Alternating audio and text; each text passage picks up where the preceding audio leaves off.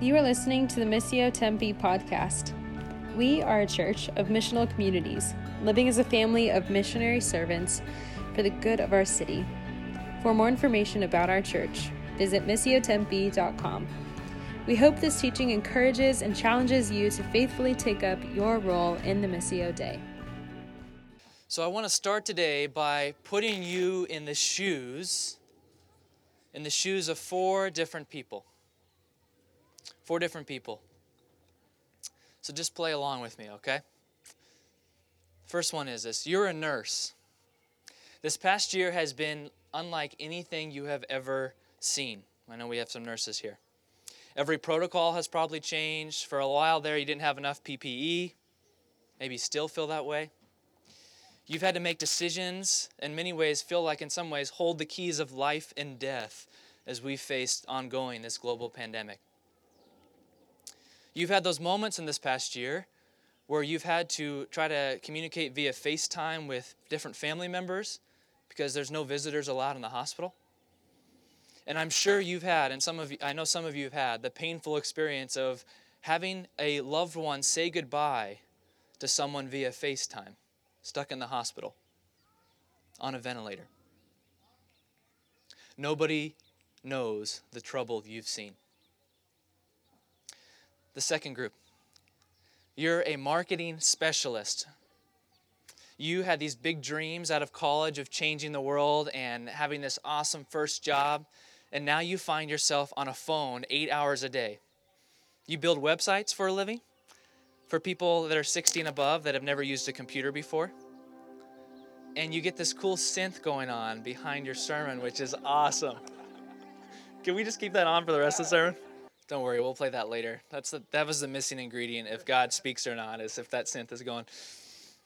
You're a specialist and you're helping all day 65 year olds with their mouse scroll down to the bottom of the page to press this button that you installed on their website. Nobody knows the trouble you've seen. You're a mom. You have three kids under the age of five. You have changed diapers, wiped butts, you didn't know that when you sign up to be a mother that you're actually a negotiator, like a, ter- a terrorist negotiator, where every day you are trying to negotiate with a little one because the noodles were not put in the right place of why you put them there in the first place. You didn't realize that was what you signed up for. You, every time your kid calls in the middle of the night, you get up, no matter how many or little hours of sleep you've gotten, to care for them. You've done it all. I know there's a family right here that I can see that has three under five. You are in this season. Nobody knows the trouble you've seen. You're a resident director at GCU. You are in charge of managing a huge uh, dorm of students that do all kinds of crazy stuff. You have this part of your job where you're on call once a month at least, where you respond to the worst and darkest circumstances of somebody's life. You respond to somebody who's struggling with suicidal ideation, somebody who is in a roommate fight or conflict with somebody that lives right next to them. You respond to somebody who has just lost somebody near and dear in their life. You are the first person to come on the scene in people's darkest moment. And even sometimes you have to escort a pet off campus that's not supposed to be there.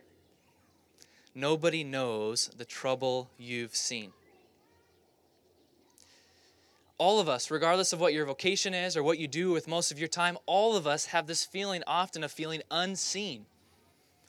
Like nobody actually knows what I'm going through. Nobody actually sees what I have to face on a daily basis. Nobody knows. And not only that, if, if anyone could resonate with the feeling of nobody knows the trouble that I've seen, it would be those enslaved in our country, our black brothers and sisters who sung these spirituals that we've been going through, that would felt alienated, isolated, as if nobody knows the trouble I've seen. A sense of hiddenness, as if God isn't present. He's not there. He doesn't care. He's distant. And so today we finish our series on the spirituals with this last song Nobody Knows the Trouble I've Seen.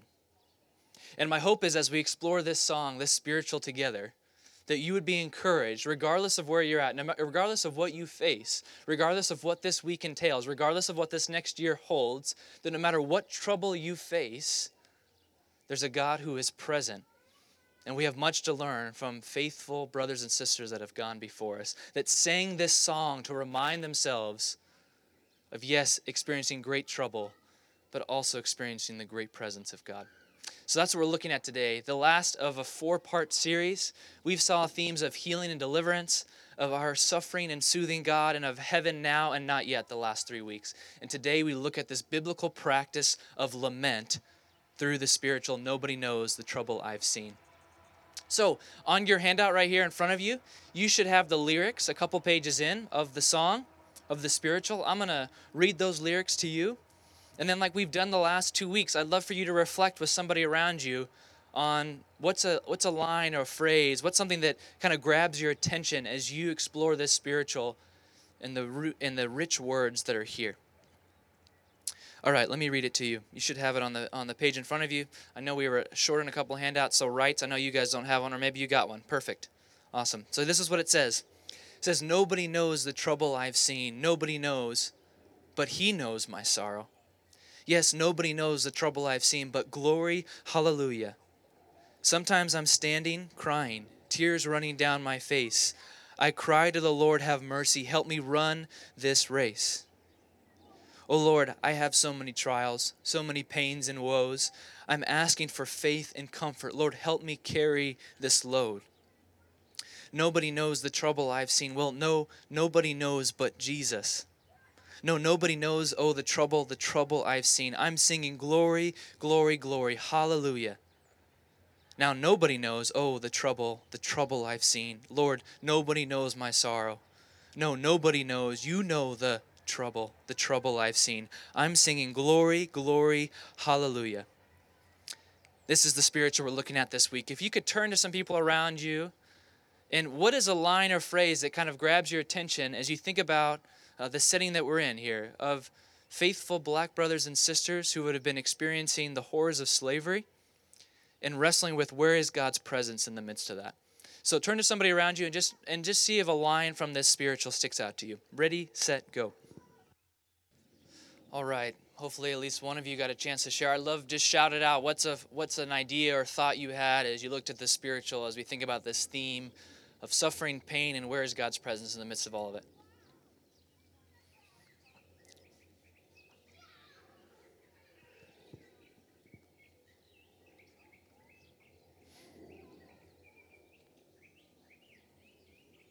Yes.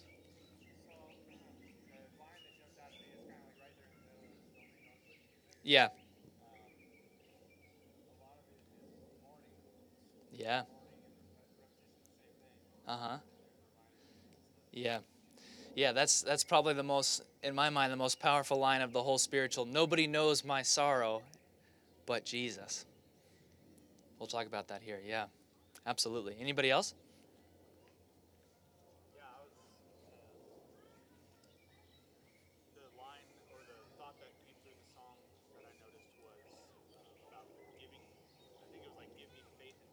Uh huh. And help me carry this load. Yeah. So it was like you would think that someone in that situation would ask to be taken out of it, ah. to be rescued. Yeah.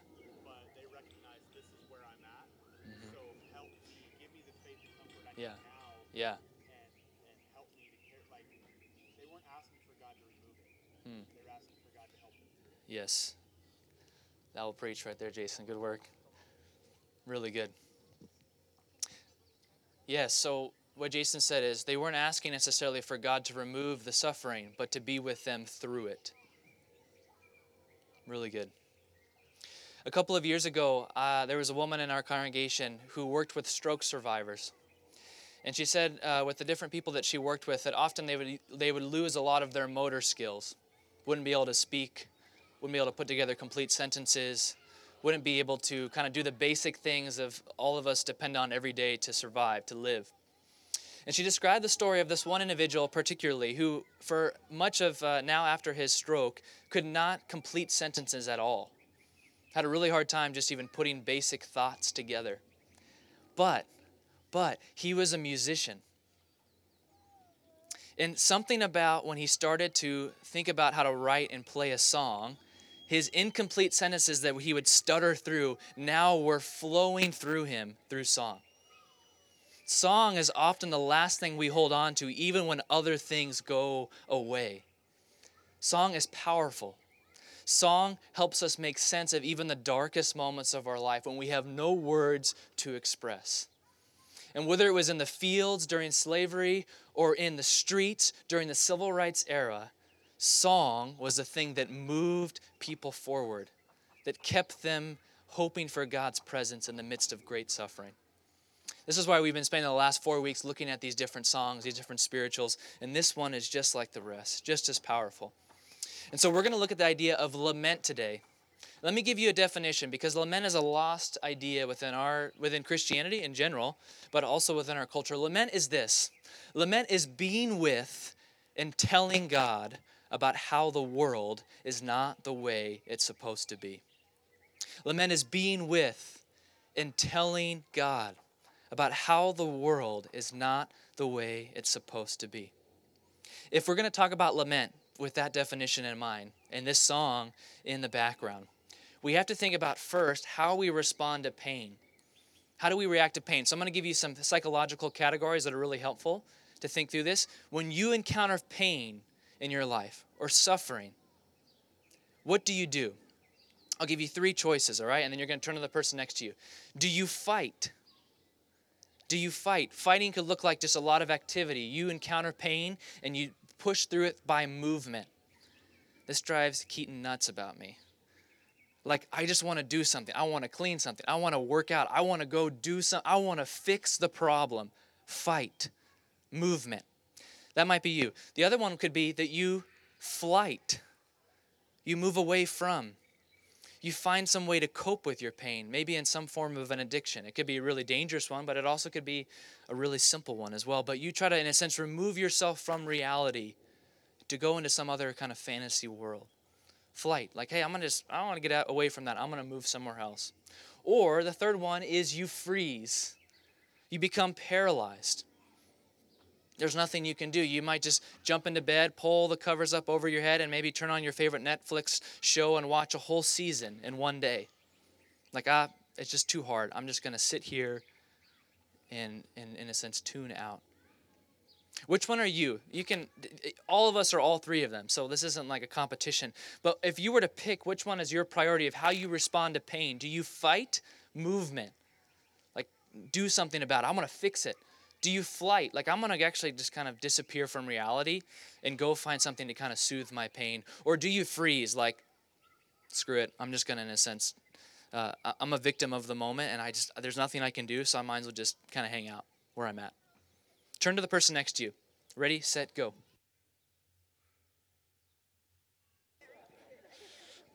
All right, all right. Hopefully, you had a chance to share at least one of one or two of you. There's an argument going on over here because you know the people that know you best might be able to answer for you. That's usually how it works. But tell them privately, not in front of everybody else, because it could be painful. So, whether you are one that goes towards fighting, you fight whether you then move towards flight, like I'm just going to remove myself from the situation, join some other world, or whether you, lastly, freeze. The biblical practice of lament is not fight, it's not flight, it's not freeze, but it's a fall into the loving hands and embrace of your Father. Nobody knows the trouble I've seen but Jesus, but God in the midst of great suffering and pain.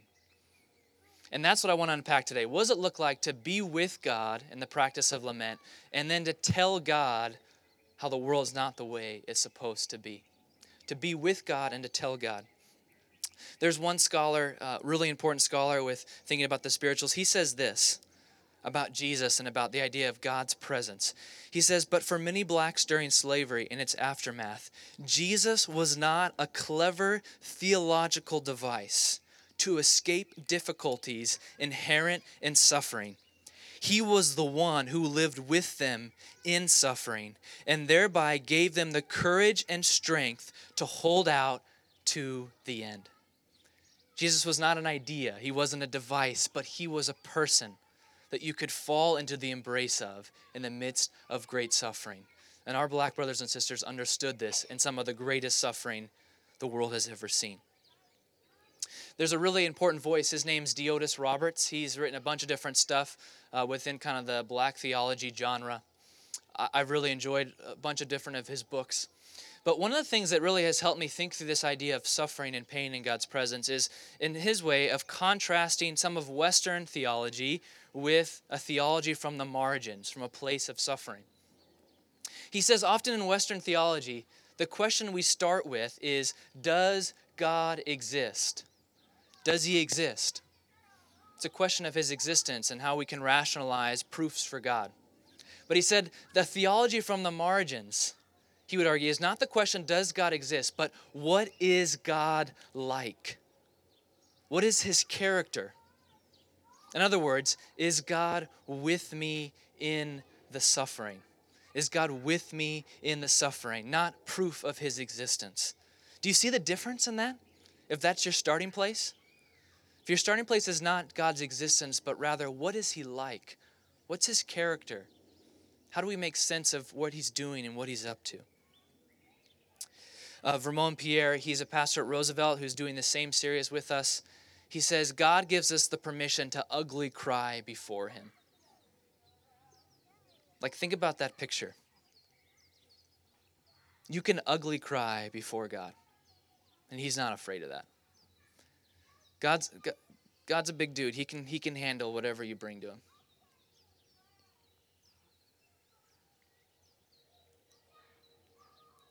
If you have a Bible with you, would you turn to Exodus chapter 2? Exodus chapter 2, verses 23 through 25. We were reading through Exodus earlier this year. This would have been on January 2nd, so quite a long time ago. But Exodus 2, God's people have been enslaved for 400 years. It's even unsure if, if they knew who Yahweh was. What, what was God like? They probably were unsure because they'd been in slavery for 400 years. God seemed very distant and absent. And this is what it says in Exodus chapter 2, verses 23 through 25. It says, During that long period, the king of Egypt died. The Israelites groaned in their slavery and cried out. Cried out. And their cry for help because of their slavery went up to God. God heard their groaning and he remembered his covenant with Abraham, which we're going to look at next week, with Isaac and with Jacob. So God looked on the Israelites and was concerned about them. Was concerned about them. God is with us in the midst of great suffering. So therefore, my friends, go to be with him as he steps towards you as well. Lament, being with God is the first step. Being with God. Here's my challenge for you. If we think about this idea of lament, is just simply being with God. Tomorrow morning, when you wake up, after you get your cup of coffee or tea, before you pick up your Bible, before you pick something else up, before you start scrolling through Instagram, before whatever you do when you start your day, would you spend just 20 minutes just being with God? You could offer a short prayer like, God, I just want to be in your presence for the next 20 minutes, and then I'm going to do nothing. Just, I'm going to be in your presence when different things begin to come up and bubble out of your heart, different feelings you have about your week, anxieties you carry, frustrations and hurts and anger and bitterness, all those things that come out of your heart, would you just come back to, I'm going to just be with you, Jesus, for the next 20 minutes to start my week? That's how I'm going to start it. That's my first challenge for you. But lament isn't just being with God, it's also telling God how the world is not the way it's supposed to be. I have this friend, he's a pastor in our city, and before COVID, we would meet every couple months just to talk through different spiritual formation type stuff. He's like a spiritual formation guru guy, uh, really good at trying to help you discern where uh, you're with Jesus and, and what's going on. And often, what the question I'd bring to him is like, hey, how do you evaluate kind of what your relationship with Jesus is like? Like, sometimes I, I, I don't really know how to do that. Like, what, what are you supposed to do? Or what should I be asking? Or what questions should. Uh, should be on the front of my mind. And he had this most simple but profound answer that I've held with me this entire time. He's like, Do you want to know, in a sense, evaluate what your relationship with God is like? Here's the question Are you still talking to him? Are you still telling him your troubles? Are you having conversation with him? Because the most dangerous thing, in a sense, would be like, nope, I'm done. I'm going to, in a sense, stop talking to God. But lament is both being with God and telling God about how the world is not the way it's supposed to be. Like I said earlier, God can handle it. He can handle whatever you want to bring to Him. Esau McCaulley, he's a writer who's written a book called Reading While Black. I'd really recommend it if you want to pick up something after this series. He says this, and, and, and Matt actually mentioned the word mourning, which I think this is exactly what Esau McCaulley is saying here. He says, Mourning is intuition that things are not right, that more is possible. To think that more is possible is an act of political resistance in a world that wants us to believe that consumption is all there is to mourn, to tell God how the world is not the way it's supposed to be, is really an act of faith. It's, it's not defeat. It's not passivity. It's active resistance against a world that says consumption is all there is. No, there's more. And God wants to hear about it. He wants to know what, what pains and hurts that you're carrying. If you have a Bible still with you or on your phone or maybe just put it down on the ground, turn to Psalm 88. Turn to Psalm 88. I'm going to just read verses 1 through 9. Psalm 88, 1 through 9.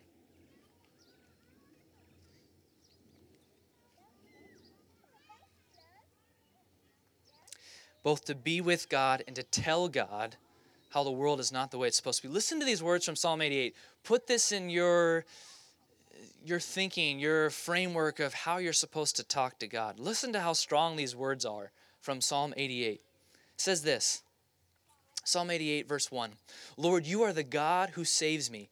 Day and night I cry out to you. May my prayer come before you. Turn your ear to my cry. And then listen to these words. Do you talk to God this way? I am overwhelmed with troubles, and my life draws near to death. I am counted among those who go down to the pit. I am like one without strength. I am set apart with the dead, like the slain who lie in the grave, whom you remember no more who are cut off from your care. You have put me in the lowest pit, in the darkest depths. Your wrath lies heavily on me. You have overwhelmed me with all your waves. You have taken from me my closest friends, and you have made me repulsive to them. I am confined and cannot escape. My eyes are dim with grief. I call to you, Lord, every day. I spread out my hands to you. Man, like, do you talk to God that way? He can handle it. How would our prayers change if we were to pick up a psalm like that? At times when we're really frustrated at the state of our lives and the world that we live in. To use these kind of words from Psalm 88. Over the last couple of months, six months to be exact, uh, I've been doing like a weekly coffee hour from 9 to 10 a.m. every Thursday morning at this place called the Oasis Center over here on Apache and McClintock. The Oasis Center is a day center for our friends that are experiencing homelessness in our city. And so people can come in off the streets at any time between the hours of 9 and 5 p.m. They can get some services. They can get a phone they can use, some computers they can use. Uh, there's different caseworkers that are there that will help people either get into the iHelp program, that's a transi- transitionary program in our city to go from homelessness to sustainable housing, or they can just get somebody some place that's safe to sit during the day, especially in the summer that's coming up here because it's going to be 110 degrees outside. And so I've done that for the last six months, and I will tell you this if we're not only going to be a people that are with God in the midst of suffering, but to tell God about the way the world is not the way it's supposed to be, we need to move in proximity towards pain. I have never prayed more prayers of lament as you sit with people in really dire circumstances, of great loss, of suffering, of poor choices they know they've made that now in many ways feel irreversible, of not having housing, of being homeless for over a year, of just surviving the night before. Like the story after story of pain and loss. As we move in proximity towards pain, it actually creates in us hearts of lament. And so, my, check, my second challenge for you today is not only to be with God for 20 minutes tomorrow morning, but my second challenge for you today is to move towards somebody in your life that is in great pain. If you want to develop a heart of lament, it's not just telling God about your own troubles, but it's actually moving towards others that are troubled as well. Not to fix, not to solve, not to tell them something, some good news, just in a sense to ease the pain, although we need that sometimes, but to simply be with people that are in deep pain. And I'm speaking to the choir here as far as I need to, I need to really grow in this myself. What would it look like this week? And just now in the silence of the space, try to identify who is that person in your life that's in great pain, whether physical, emotional, psychological. And how can you move towards them, not away from? Right now, just in the quiet, as you hear the birds, see if somebody comes to mind. My prayer is that we would become a people of lament, both being with God in great suffering and pain, and also telling God about the way the world is not the way it's supposed to be. And often we need to move towards, in proximity towards pain, for us to begin to cultivate hearts of lament in our world. From the cross, Jesus actually cried in lament as well. He said on the cross, Psalm 22, My God, my God, why have you forsaken me? We're a people of lament because we're modeled after our Savior who cried in great lament, seeing the brokenness of the world. And if anybody could claim that nobody knows the trouble I've seen, it would be Jesus, who is now our great high priest, who sympathizes us with us in our weakness. It says in Hebrews. Jesus was slandered and misunderstood so that you could be encouraged and embraced. Jesus was abandoned and lonely so that you could be part of the family of God. Jesus was beaten and bruised so that you could be held with loving hands. Jesus was separated from the Father so that in his resurrection you might be reconciled to him. And Jesus has offered us his very body and his blood so that we can join in on the feast that we partake in every week here at this table. That this table, as we take a little bit of the juice and a little bit of the bread, is a longing in us to know that one day God will make the world as it's supposed to be. That He's doing that work now in and through us, and one day He'll complete it fully at His return.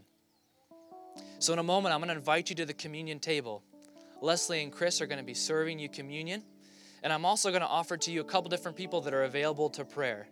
As we think about this idea of lament and the pain and suffering we carry, maybe something in you just needs prayer you don't have to even name it to the person that you come to, but uh, Sandy and then Chris and Sarah Hamilton here are available for prayer.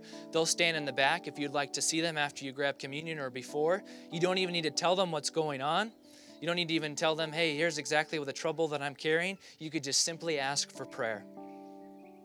And that hopefully their presence and maybe even a loving hand on your shoulder would remind you of the loving hand of the Father that's upon you that in the midst of great suffering, God hasn't come just to fix, but He's come to reconcile us with the Father. He's come to be with us in the suffering, and as Jason said, help us work through it. So, would you come to the table and feast with the King? Would you receive prayer in the back if you need it? And would we, as a people, continue to stir our hearts for a longing, knowing that God will one day reconcile all things? And right now, He's doing that work in and through us. Come to the table and feast with the King.